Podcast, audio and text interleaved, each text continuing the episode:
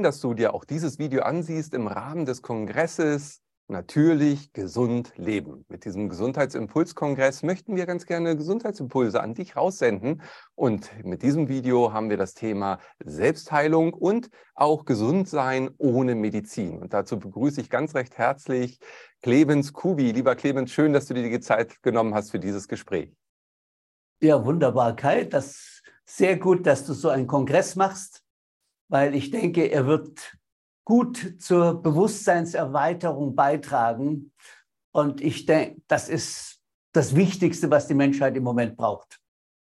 Ja, das empfinden wir genauso. Und umso schöner ist es auch, dich dabei zu haben, weil du ja ja, mit einem Selbstheilungsprozess äh, sozusagen dich auf den Weg gemacht hast, äh, zu erforschen, was eigentlich Gesundheit ist und hast dadurch ja auch eigene Methoden entwickelt und bist auf ganz spannende Themen gekommen. Du äh, hattest die Diagnose Querschnittslähmung äh, und alle Ärzte, ich glaube über 40 Ärzte haben gesagt, tut uns leid, Herr Kubi, Sie werden nicht wieder gehen können. Und dann fing es bei dir erst richtig an. Erzähl mal, was ist da passiert? Also die Geschichte habe ich schon oft erzählt. Äh, und ich glaube auch unsere Zuschauer, die so ein Thema wählen, die kennen die auch meistens. Also ich war halt 33 Jahre alt, heute bin ich 75, also es ist schon ein Weilchen her. Aber an der Sache selber hat sich bis heute nichts geändert. Denn ich bin seit, seitdem äh, nicht mehr in der Krankenversicherung und äh, muss also sowieso mich selber heilen. Also mir bleibt gar nichts anderes übrig weil ich habe jetzt mal gelesen, so eine Nacht in einem Krankenhaus kostet fast 600 Euro.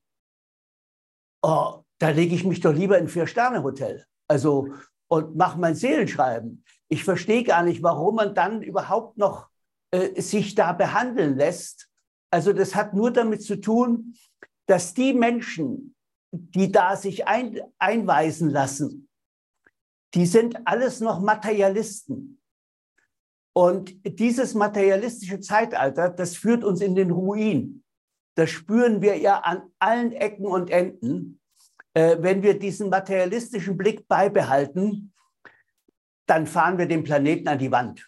Also das ist so deutlich, wenn es also nur um Geld, um Besitz und, und die Sache geht. Und vor allen Dingen dieser Blick, den kannst du bei fast allen Leuten äh, nachvollziehen, weil sie betrachten alle ihr Leben zwischen Zeugung und Tod.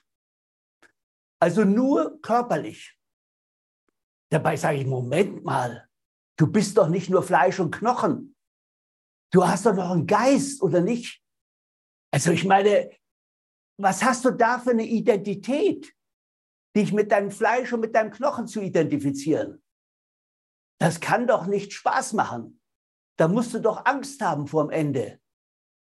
Also ich meine, da brauchst du doch nicht Wissenschaftler zu sein, um zu wissen, dass du ein geistiges Wesen bist. Ich könnte ja nicht einmal meinen Arm heben, wenn ich kein geistiges Wesen wäre. Das würde einfach schlapp darunter hängen. Also, und jetzt zum Beispiel, jetzt gerade kommunizieren wir doch nicht physisch.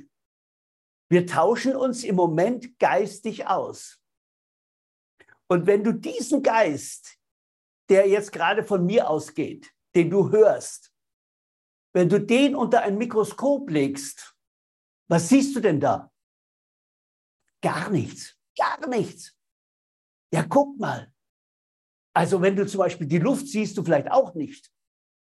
Aber wenn du die unter das Mikroskop legst, dann siehst du Sauerstoff, CO2, Stickstoff und so weiter. Da siehst du ja was. Also die Luft, die du auch nicht siehst, die besteht aber aus physikalischen Elementen.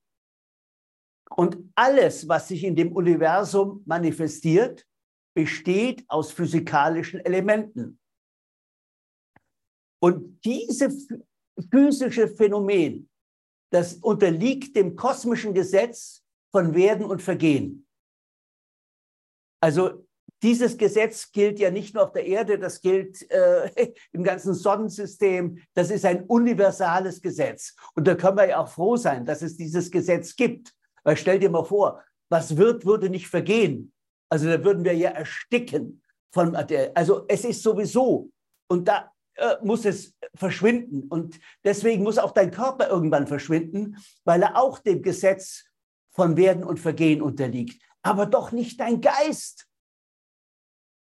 Äh, wie kommt man überhaupt auf die Idee, der Geist könnte sterben, der unterliegt nicht dem Gesetz von Werden und Vergehen.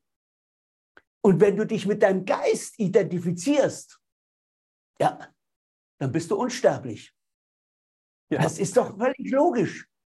Also dann hast du doch eine völlig andere Herangehensweise an dein Leben. Dann ist der Körper, ist dann nur der Spiegel von deinem Geist oder nenn es Bewusstsein. Dein Körper spiegelt nur dein Bewusstsein. Er hat kein Eigenleben. Auch nicht die Psychosomatik, die meint ja, der Körper hätte, also 30 Prozent wären psychosomatisch bedingt von den Krankheiten. Sag ich, nein, auch nicht 99 Prozent. Dein Körper ist zu 100 Prozent deinem Geist nachgeordnet. Und das musste ich in der Klinik lernen, weil auf, Physi auf physiologischer Ebene gab es keine Heilung. Gibt es auch heute noch nicht. Also die Chirurgie kann nicht Nerven, die im Rückenmark zerrissen worden sind, wieder zusammennähen. Das, das hat noch kein Chirurg geschafft. Äh, und es gibt auch keine Tabletten gegen Querschnittslähmung. Also wenn ich auf diesem materialistischen Bewusstsein hängen bleibe, dann säße ich jetzt im Rollstuhl. Völlig klar. Weil da war, denn das sind alles hervorragende Ärzte, aber von ihrem biochemischen, mechanischen Menschenbild her haben sie mir ihre Wahrheit gesagt und haben gesagt, biochemisch, mechanisch gibt es für dich keine Heilung. Und da wusste ich, Moment, jetzt hat es geklingelt. Jetzt muss ich mich entwickeln. Aber ich wusste nicht wie. Aber das Gute an meinem Unfall war, der war 1981 passiert. Und da konnten die Chirurgen noch nicht, wie heute, wenn einer einen zerschmetterten Wirbel hat, diese Platinstäbe drüber setzen. Also Heute wird ja, du wirst ja innerhalb von ein paar Tagen operiert, wenn du so einen Unfall hattest. Wenn man merkt, dein, dein Wirbel ist kaputt oder du hast einen Tumor im Wirbel und so weiter, dann wird das rausoperiert und du kriegst so eine, so eine Halterung in den Rücken. Und dadurch sitzt du innerhalb von 14 Tagen sitzt du im Rollstuhl. Und diese OP-Möglichkeit gab es 1981 zu meinem Glück noch nicht. Man hat uns nämlich einfach liegen lassen. Und liegen lassen heißt, du legst dich wund. Du kriegst fürchterliche äh, Entzündungen an der Haut und also es ist, es ist ganz, also diese Inkubitus, diese, diese, äh, ich sage, diese Wunden, die sind wirklich etwas, was dir dann das Leben schwer macht. Äh, und deswegen hatten die in der Klinik, ich lag in Heidelberg in der Querschnittsklinik, das war so die beste damals in Europa, da hatten wir so Spezialbetten.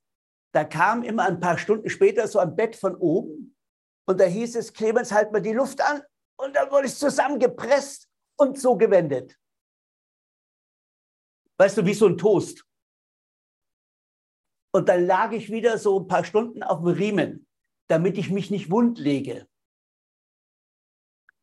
Jetzt ist es aber so, der Tag hat 24 Stunden und davon schläfst du vielleicht im besten Fall acht.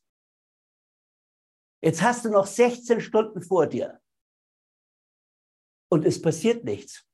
Du liegst da und kannst dir die Resopalplatte anschauen. Oder du kannst oben die Decke, die Löcher in den, in den äh, Dingern da äh, zählen. Aber was willst du machen? Du kannst, die hatten keine Lesevorrichtung von oben. Wenn ich auf dem Bauch lag, äh, dann konnte ich sagen zur Pflege, bitte habt ihr eine Zeitung oder ein Buch. Und dann haben die mir das da hingelegt.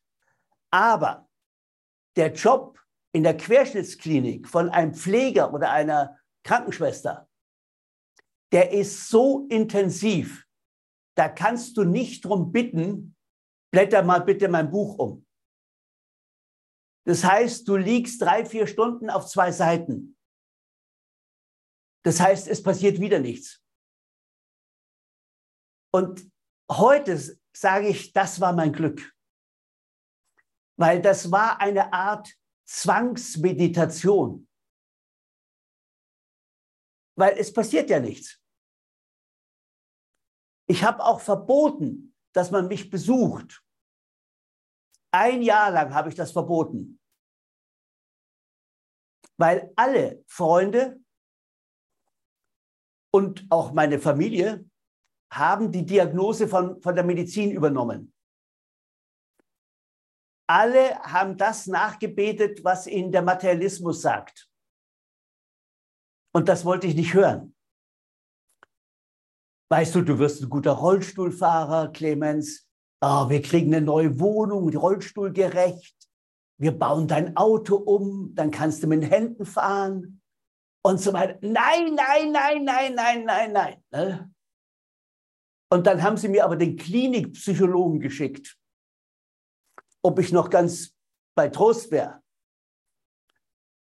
Also meine Verwandtschaft und meine Freunde, die waren schon der Meinung, als ich vom Dach gefallen bin, bin ich vielleicht doch auf den Kopf gefallen.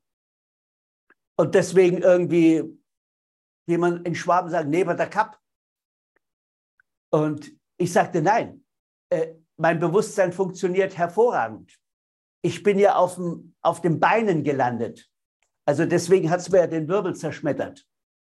Äh, und jetzt brauchte ich aber ein anderes Bewusstsein. Und dieses Bewusstsein bekomme ich nicht von meinen Freunden. Fernsehen wollte ich zum Beispiel nicht. Auch kein Radio. Weil alles, was da aus den Medien kam, ich meine, dank deiner kommt jetzt was anderes, aber damals, 1981, kam nur das normale Bewusstsein. Und mit dem werde ich nicht gesund. Und jetzt brauchst du eine Methode, und das ist heute die Kubi-Methode. Wie kann ich mein Bewusstsein erweitern? Wie funktioniert das? Ja, da haben die Leute keine Idee, wie das funktioniert. Jetzt sage ich, für Bewusstseinserweiterung gibt es nur eine einzige Methode. Und die heißt Reflexion auf Deutsch Spiegelung. Wenn wir nicht das Wasser hätten, in dem wir uns sehen können, wir würden nicht wissen, wie wir aussehen. Und aus dem Wasser haben wir einen echten Spiegel gemacht. Ohne Spiegel hast du keine Ahnung, wer du bist. Stell dir mal vor, du hättest dein ganzes Leben noch nie ein Spiegelbild von dir gesehen. Was hast ja. du da für ein Bewusstsein? Was hat man da für ein Selbstbild sozusagen? Wobei ja auch der Spiegel uns erstmal nur das Oberflächliche, also den Körper als Gefährt zeigt. Du bist ja, ja, doch tiefer reingegangen und hast den Spiegel genommen und hast deine Seele erkannt, nehme ich mal an. Also ja. Bewusstsein zu erweitern, das finde ich auch sehr spannend, weil du gerade sagst, ja, es ist eine Reflexion. Ähm, aber wenn wir durchs Leben gehen, dann können wir doch eigentlich feststellen, alles, was uns umgibt, ist doch eine Reflexion um unser Bewusstsein zu erweitern, wenn wir die Chancen nutzen, oder? Du möchtest diesen Beitrag in voller Länge erleben? Dann melde dich jetzt kostenlos an zum Online-Gesundheitsimpulskongress 2023. Dich erwarten neben diesem Beitrag über 30 weitere spannende Interviews zum Thema Natürlich, gesund, leben. Der Online-Kongress findet statt vom 15. bis 22. April 2023. Du hast natürlich auch die Möglichkeit, nach diesem Zeitraum dir das Kongresspaket zu sichern und damit immer Zugriff zu haben auf alle spannenden und wertvollen Inhalte. Durch den Erwerb des Kongresspaketes unterstützt du auch automatisch unsere Arbeit, was uns natürlich auch riesig freuen würde.